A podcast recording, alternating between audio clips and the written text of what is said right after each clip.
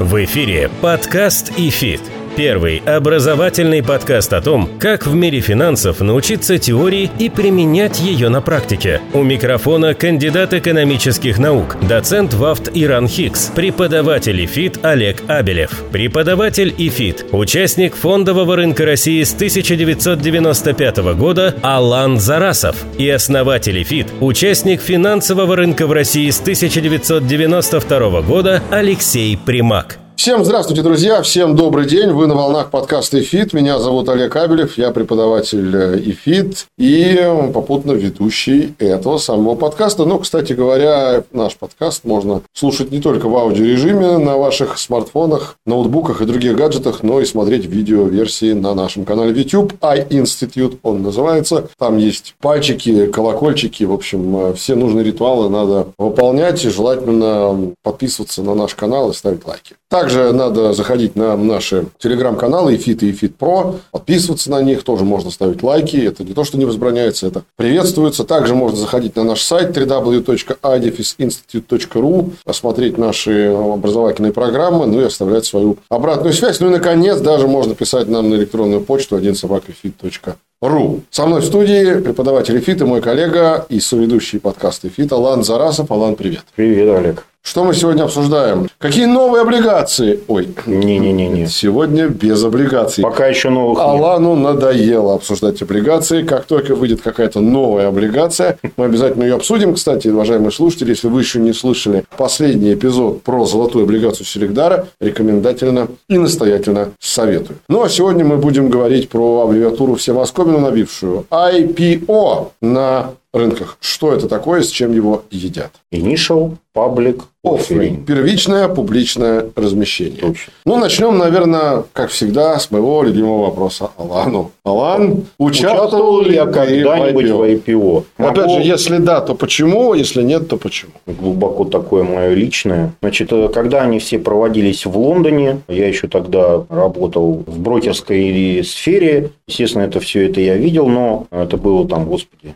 лет 10 уже назад. Тогда еще особо и не было ни желания, ни э, честно говоря, особых возможностей финансовых. И именно в лондонских IPO и участвовать, потому что все они начинались там с больших цифр, откровенно говоря. Потом началось все это потихоньку в России. Э, рублевое IPO на московской бирже. Вот я и поучаствовал один раз, после которого у меня, честно говоря, отпало желание. То самое, народное. То самое, да, да, да, да. ВТБ, вот, которое потом выкупали от имени президента. Ну, слава богу, выкупили. Сейчас до сих пор еще все в разы ниже. Угу. Поэтому, ну, как-то охоту отбило. Продал я назад э, эти бумаги государству, и слава богу. И что-то с тех пор как-то судьба не сводила меня, честно говоря, с IPO. Честно говоря, судьба с тех пор не сводила и акции ВТБ с ценами размещения. Точно, да. Вот, напомню, что с 2006 года прошло так, между прочим, 17 лет. Да. За эти 17 лет цена так и не сводилась с ценой да. размещения. Да. Даже с дивидендами, насколько я знаю, не удалось. После той истории на 17 лет у тебя отбило желание участвовать окончательно. Да не то, что отбило. Понимаешь, это же своего рода отдельная деятельность. Покупаешь на IPO, сидишь и ждешь выхода на биржу, бумага выходит, ждешь, что она подорожает. Ну, это отдельный бизнес, грубо да. говоря. Я хотел начать вот, наверное, с ну, чего я им не эту тему. Да, когда мы говорили об облигациях, и вообще у нас много было выпусков на эту тему, если мы говорим о дебютном выпуске какой-либо компании на долговом рынке, если мы себя представим на месте инвестора, который покупает эти инструменты, мы говорим о том, что мы покупаем понятную, масштабируемую идею и цель. Если у компании не может себе сформировать цель облигационного выпуска, она заведомо обречена на провал. Потому что нецелевые облигационные выпуски отсутствуют, их просто нет. Это не целевой кредит. Это не нецелевой кредит, это именно целевая история. Покупая акции на IPO, ты покупаешь веру в бизнес. Да, то есть ты которая покупаешь... порой может быть вообще ничем не подкреплена. Ты покупаешь не публичную компанию. Вот это, кстати, вот прям вот отличие такое. Да. На мой взгляд. И самое главное, психологически. Покупая облигацию, ты покупаешь долг компании, который привлекается на определенную цель. Покупая акции на IPO, ты покупаешь веру в бизнес. И это ключевое отличие. Алан за эти 17 лет разуверился в бизнесе многих российских компаний и не покупает. Но это не значит, что, уважаемые а. слушатели, что нужно следовать примеру Алана. Да нет, я в этом плане, конечно, не образец следования. Ну, еще раз просто объясню логику. То есть, когда вы участвуете в IPO, вы покупаете компанию без биржевой истории. Вы не видите не то, как она себя вела в такие-то периоды времени, в периоды высоких ставок, в периоды низких ставок, в периоды кризисов, в периоды оптимизма да, в экономике. Ничего у вас нет. У вас есть только рекомендации вашего брокера, что это хорошая компания, давай-ка поучаствуем. Вот меня вот это всегда давай-ка поучаствуем. Более того, большинство брокеров устанавливают так называемый период заморозки. После того, как вы, уважаемые слушатели, решили по или иным причинам приобрести ценные бумаги еще до их выхода на биржу. После этого в течение определенного периода времени, согласно правилам того или иного IPO или того или иного размещения, обычно это полгода, но иногда бывает и год, иногда бывает и квартал, вы не имеете права продавать эти ценные бумаги. Так и есть. Всегда спрашивают, а что будет, если я все-таки их продам? А вы не сможете их продать, потому что брокер вам просто эту возможность блокирует. Да на тот период времени, на который вы подписали. Зачем это нужно? Блокировать возможность продаж. А вот не знаю, зачем. А вот я тебе сейчас расскажу. Это нужно для того, чтобы не обмануть ожидания других инвесторов, которые не участвовали в IPO, хотят купить акции этих компаний на рынке, не обмануть ожидания, которые давал брокер. Брокер угу. всегда говорит о том, что после IPO цена-то будет расти. Ну, а он... Ты представляешь, что все эти инвесторы, которые участвовали в IPO, на первый же день биржевых торгов возьмут, да и продадут. Что с ценой будет? Упадет. Хотя бизнес этому вполне может и не способствовать. Вот для этого делается так называемый период заморозки. Подкаст ИФИТ. Теперь, что касается мотивов. Давай поговорим о целях. IPO. Значит, ну, давай опять же с позиции эмитента и инвестора. С позиции инвестора самое простое ну, работать. Купить дешево, да. Купить дешево, продать дорого. Да. Понятно, что это первая цель. И вторая цель, она менее распространена, тоже бывает часто, если вы крупный инвестор, и вы хотите не публично купить большую долю, может быть, даже блокирующую, скажем, не 50%, а 20-25%. Ну, вот это стратегии. тоже лучше делать не на, естественно, да. биржевом стратегии, Стратегические инвесторы, они иногда, насколько я знаю, пытаются через IPO да, это делать. Потому что это гораздо проще, чем что на такой стейк большой купить. Долю. Да. Теперь, что касается эмитента. Зачем ему это надо? Ну, первое, это а, самый простой, понятный. Все, на мой взгляд, прозрачно. Давай. Дешевое финансирование. Ну, как насколько, правило, насколько дешевое, ну, дешевое, смотря где. Ну, дешевое. Все-таки дешевое по с чем? С облигациями дешевое? А, да. И вообще, и на самом деле, и вольготное. Льготное, я бы так сказал. Вольготное? Ну, оно же льготное. Облигации ты обязан хоть маленькую, хоть высокую ставку, но платить. У тебя есть сетка купонов, все, погашение. А IPO, извините, это, во-первых, не публичная компания. То есть, вы просто инвестируете в рисковый бизнес. Это есть хорошая пословица, перефразирую великого поэта, про компанию, которая не имеет статус публичной, но выпустила облигации. Да? Публичным можешь ты не быть, угу. купоны ты платить обязан. Да. Это вот история про облигации. Здесь никто никому ничего не обязан. Да, это просто вы вложились на свой страх и риск. Дешевое финансирование. Я добавлю вторую причину. И это часто является причиной. Когда нужна потребность в капитале, и она нужна довольно короткий промежуток времени и быстро. Да, ведь это же выходят э, я маленькие. Приведу, я приведу пример вот из нашей практики. За несколько дней до того, как этот эпизод выйдет, IPO проведет одна из микрофинансовых компаний, которая занимается тем, что выдает займы под залог автомобилей, Кармани. Угу. Они уже выходили на долговой рынок, у них много выпусков, но они говорят следующее рынку, они говорят, друзья инвесторам, мы рады и готовы выдавать еще больше займов, но для того, чтобы это сделать и не попасть под нарушение лимитов Центрального банка, нам нужно увеличить свой собственный капитал, чтобы наш операционный рычаг ну, был более мощный. Капитал как первого это, уровня. Как это можно сделать быстро? IPO. IPO. Вторая причина. И третья причина, она не основная, но она всегда следует за этими двумя. Это повышение статуса престижности компании через ее прозрачность. Да. Одно дело, когда ты выходишь на долговой рынок и начинаешь с выпуска облигаций, и ты можешь вообще выпускать даже облигации не биржевые, а коммерческие, угу. не биржевые. И совсем другая история, когда ты выходишь на IPO и предлагаешь акции широкому кругу инвесторов. Акция – это бумага бессрочная, напомню. А бессрочные бумаги предполагают от компаний, которых выпускает на рынок, другого уровня отношений отношении к инвесторам другого уровня прозрачности. Но это, с одной стороны, стакан пуст. А какая же полная часть этого стакана? Эта прозрачность конвертируется в престиж компании, ее образ в глазах инвесторов. Если она, давай так скажем, жаргонным словом в кавычках, не косячит, Угу. то тогда это повышение ее акционерной стоимости. Да. И, наконец, четвертая причина – это размытие доли капитале. Если ты боишься, что тебя кто-то купит, идешь на IPO. то ты идешь на IPO. Логично. И размываешь свою. Вот. Ну, это такие уже войны акционеров. Не, ну это часто бывает. Это довольно часто бывает. В Америке очень популярная история была в свое время, в 80-е годы особенно, выходить на IPO мелким компаниям. Там даже был бум мелких компаний на IPO, которые попадали в котировальные списки низших уровней. Мгм. И это было именно по причине того, что кто-то не хотел, чтобы его поглощали. Вопрос. Давай. А вот мы сейчас выяснили, что IPO выгодно небольшим компаниям на старте, правильно? В основном.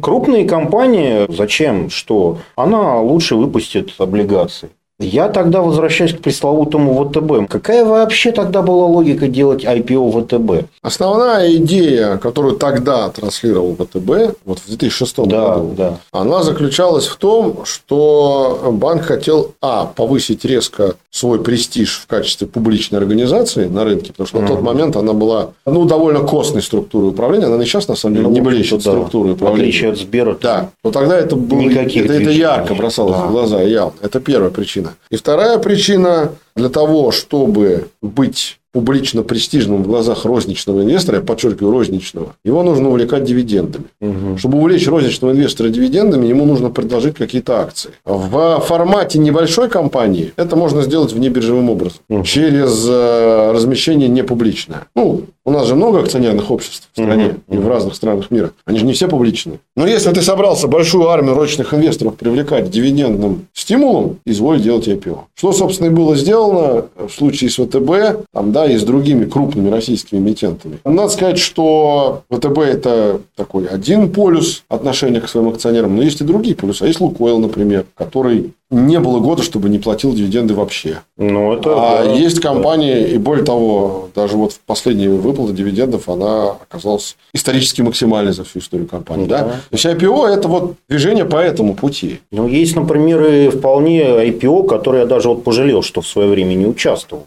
Российский, например, Институт стволовых клеток человека. Вот я смотрю, он сейчас на. Лично знаком с Артуром Исаевым. Я тоже. Долго с ним общался на тему возможного участия в э, вот, недавно проведенном IPO одной из дочерних структур генетика. Да, вот только что вот буквально, а я об Да, этом несколько хотел месяцев назад. Я и до этого с ним общался, и, в принципе, мне этот бизнес импонирует. Почему? Потому что этот бизнес, в данном случае, это продажа веры в российскую форму. Кто покупает акции Генетико? Если мы посмотрим их, обнародовали их финансовую отчетность, в общем, кроме веры там мало что остается. Но остается вера. Вот поэтому они пошли не по пути облигаций, а по пути акций. Это долгосрочное приобретение веры в бизнес. Да. Если мы говорим о небольшом, я не говорю сейчас про доп. эмиссии Газпрома и Роснефти, а я говорю про такие истории. Подкаст и фит. Давай немножко поговорим вот о чем. У тебя есть довольно большое количество клиентов, с которыми ты сотрудничаешь, советуешь, Ну, управляешь. Да. да. Кто-нибудь из них участвовал ли когда-нибудь в IPO? До событий прошлого года многие участвовали. Они у тебя э, спрашивали совета? Э, Ну, Или- или этот по твоему совету? э, Я мало что им мог посоветовать на данную тему, но какие-то общие свои мысли я говорил им. Это была популярная тема через разные схемы участия в IPO на американском рынке. Но это было до начала Ну, у нас СВО. есть э, небезызвестный брокер э, Freedom Finance, Да, он который, это делал. который был на российском рынке. Сейчас он перебазировался в Казахстан. Вот, ну, это активно Российская дочка в виде да. цифры брокера по-прежнему работает в России. По-моему, основную свою прибыль Freedom Finance в России до событий 2022 года получал не от маржинальных или брокерских операций, не от Именно, доверительного управления, а услуг по предоставлению выхода на IPO на американский рынок Да. для россиян. да, Вот у меня был пару клиентов, которые этим занимались, я их консультировал об этом самом пресловутом тайминге. Время или не время, исходя из всего американского рынка состояния, выходить вообще на такую штуку, как IPO. Слабо что понимал в отчетности этих компаний, я им сразу Причем, говорю, заметим, эта отчетность была обнародована впервые. Когда мы делаем IPO Мы должны понимать, как эмитент, что мы полагаемся, как правило, на услуги брокера. Ясно, что есть примеры прямого листинга, например, Позитив, который недавно делал не IPO, а DPO, что расшифровывается как Direct Public Offering, угу. когда это прямые заявки в стакан. И это себе могут позволить только слишком уверенные в себе в хорошем смысле слова бизнесы. Ну, позиция позитива, она практически монопольна на публичном рынке. Есть еще Касперский, но по известным санкционным причинам он не публичный, вряд ли им будет. Так вот, э, когда ты как эмитент идешь на IPO, ты понимаешь, если ты идешь не прямым листингом, а обычным путем, угу. все-таки позитив это скорее исключение, то ты готовишь инвестиционный меморандум, и ты рассказываешь инвестору, почему компания стоит столько-то, и примерно сколько будет стоить акция на момент размещения. И если после этого акция идет не в ту сторону, в которую ты обещал инвестору, угу. как неприятно. Ну, это естественно, это понятно. Поэтому задача брокера, и в том числе фридома, угу. ну или других, максимально убедить инвестора, меня, тебя, вот нашего монтажера Дмитрия, всех наших слушателей, в том, что цена пойдет после размещения именно туда, куда они говорят, а не куда она на самом деле пойдет.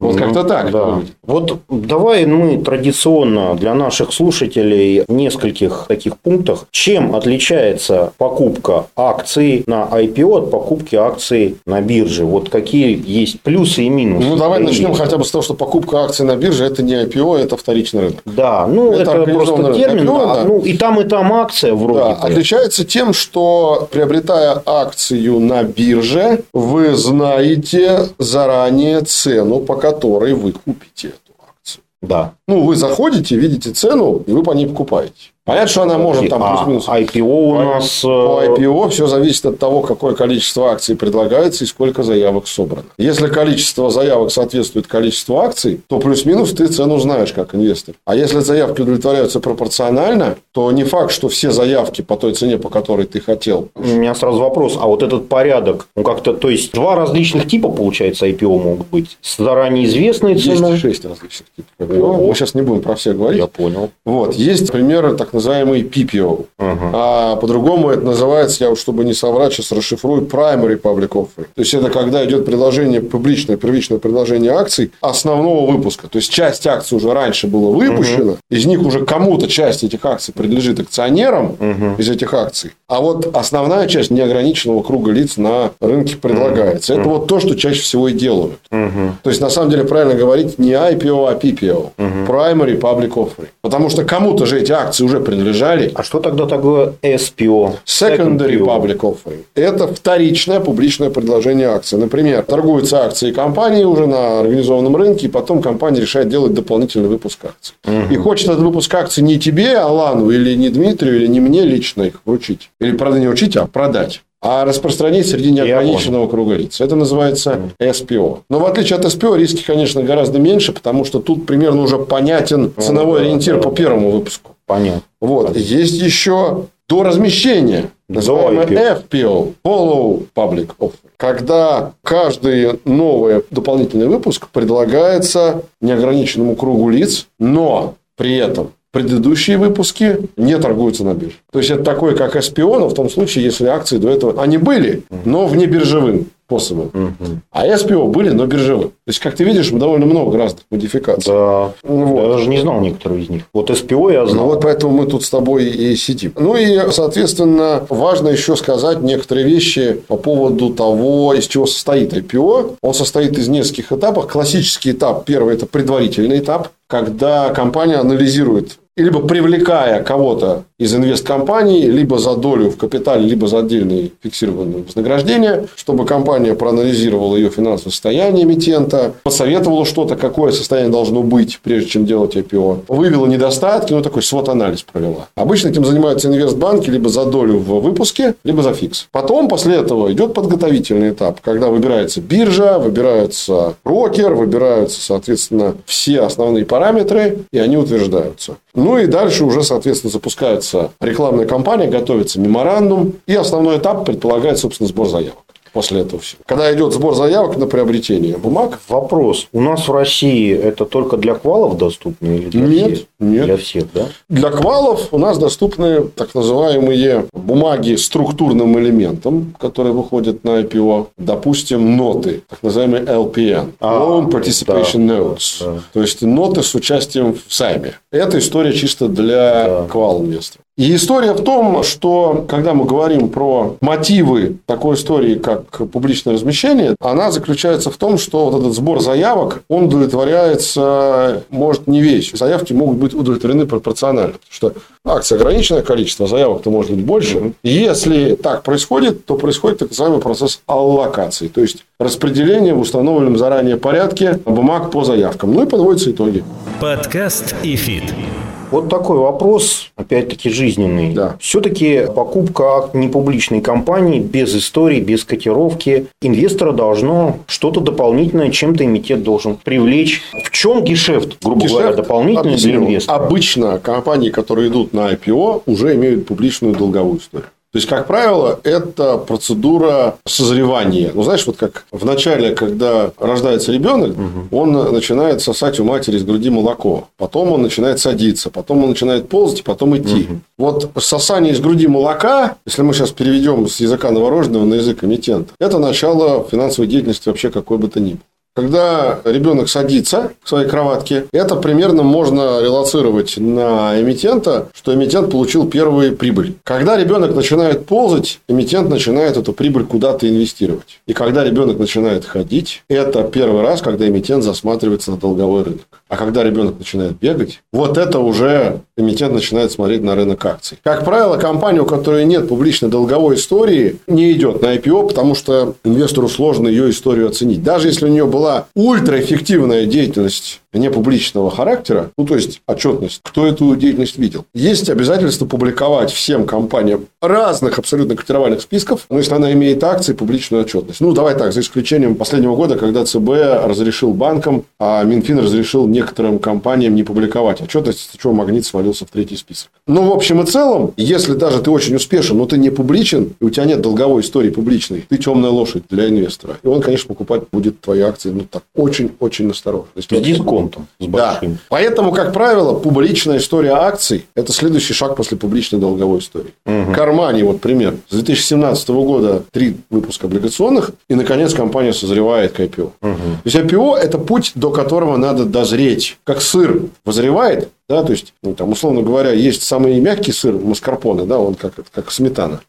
Вот это рождение бизнеса. А есть пармезан, который до 10 лет зреет. Вот это уже такое хорошее выдержанное IPO. То есть, ты можешь выйти сразу на IPO, не выходя на долговой рынок и не будучи публичным. Но я не уверен, что ты вообще соберешь какие-то заявки на размещение. Если ты только не монополист. Например, если сейчас РЖД выйдет на IPO, понятно, что она соберет А вот свои э, заявки. вопрос Но им это такой. просто не нужно. Ну, ты ближе, как говорится, к этому процессу. А были ли какие-то негативные истории у нас на рынке, кроме ВТБ, присно помянутого? Что-то бывали, какие-то скандалы или что-то недобросовестное размещение? Ну, так вот сходу, чтобы я прямо сейчас, мне прямо вот как щелчком пальца, щелчком пальца пришло в голову, наверное, не было. С компаниями, которые в третьих и более низких эшелонах, да, были. Там разного рода энергетические избыты, которых там очень много, промпредприятия, которые в основном торговались в секциях низших котировальных списков. Да, возможно, были, но это было связано не столько с IPO, сколько с манипуляциями ценными бумагами после IPO. А манипуляции, возможно, тогда успешные, когда малые объемы торгов, когда любая сделка, маломальски большая, сразу рисует что-то страшное на графике. Если мы говорим о последних IPO до февраля 2022 года, 2021 год, 2020 год, понятно, что бывает IPO удачно, бывает не очень удачно. Например, очень удачный IPO – это самолет. 950 рублей цена размещения, 5500 бумага Да. стоила в максимум. Пятикратный рост. Но бывает история, например, и не очень успешная. Например, э, про ВТБ мы уже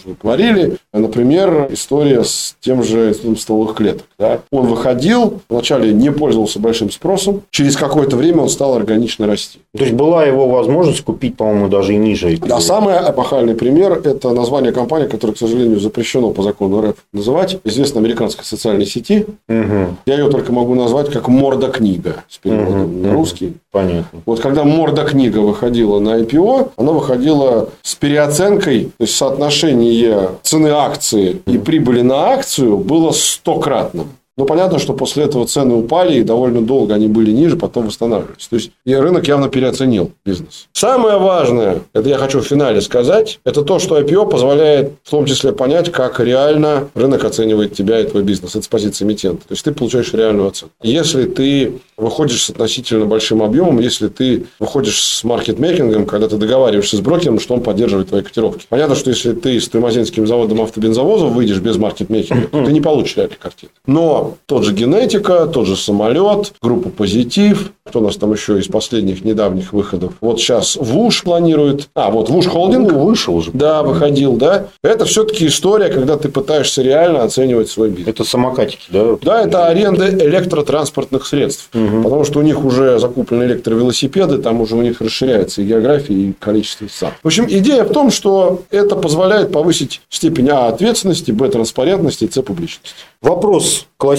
у нас. Можешь ли ты рекомендовать инвестору, слушателям нашим участие в IPO? И каким категориям? Начинающим? А, начинающим строго нет. Причем даже самый многообещающий IPO. Это история, как примерно мы с тобой в прошлом выпуске про золотую облигацию Селегдара говорили. Угу. Помнишь, я тебя спрашивал, ты мне сказал, начинающим точно нет. Вот такая же история с IPO. Начинающим точно ну, то есть нет. Это из-за того, что сложно разобраться вот Из-за э, того, в бизнесе, что, да, во-первых, из-за того, что надо разбираться в бизнесе. Выходить на IPO, не разбираясь в бизнесе, это как идти по минному полю. Это первое. И второе, это то, что обещания организатора и маркетмейкера часто с реальностью расходятся. Да, есть такое. К сожалению, уважаемые слушатели и зрители, выходя не как эмитент, а как инвестор на IPO, вы всецело доверяетесь индустрии рынка ценных бумаг. А она далеко не всегда стоит на вашей стороне. Вашего брокера... Но, да, но совершая эпизод и Да. отвечая на твой вопрос до конца, хочу сказать, что если вы инвестор с опытом, если у вас даже есть статус квалифицированного инвестора, то это хорошая возможность разбавить свой портфель новыми интересными активами. Естественно, после только тщательного анализа. Вот, наверное, так. Думаю, что для начала мы так коротким Понятно. мазком Безбрежная, опять же, тема. обрисовали. Одних а- шесть типов. Да, о каждом конкретном типе с примерами мы можем делать отдельные эпизоды. У нас есть Так же, большое... как с тарифами.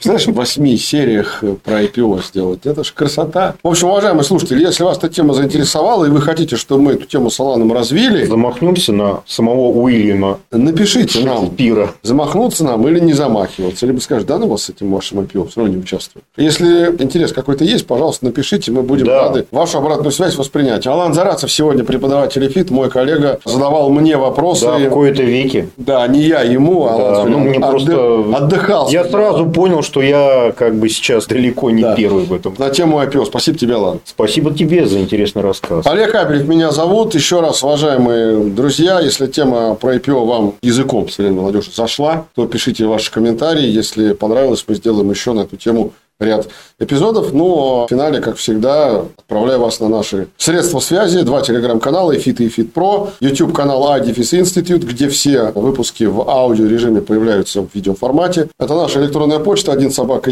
ру И, конечно, это наш интернет-сайт www.idefisinstitute.ru, где есть тоже обратная связь. На этом все. Будьте аккуратны, не поддавайтесь иллюзиям, мошенникам и панике на финансовых рынках. Особенно, когда готовится какой-нибудь IPO. На этом все. Пока. Всем пока. Напоминаем, что подкасты «Фит» можно слушать на Apple подкастах, Google подкастах, CastBox, Spotify, VK, Сберзвуки и Яндекс.Музыке.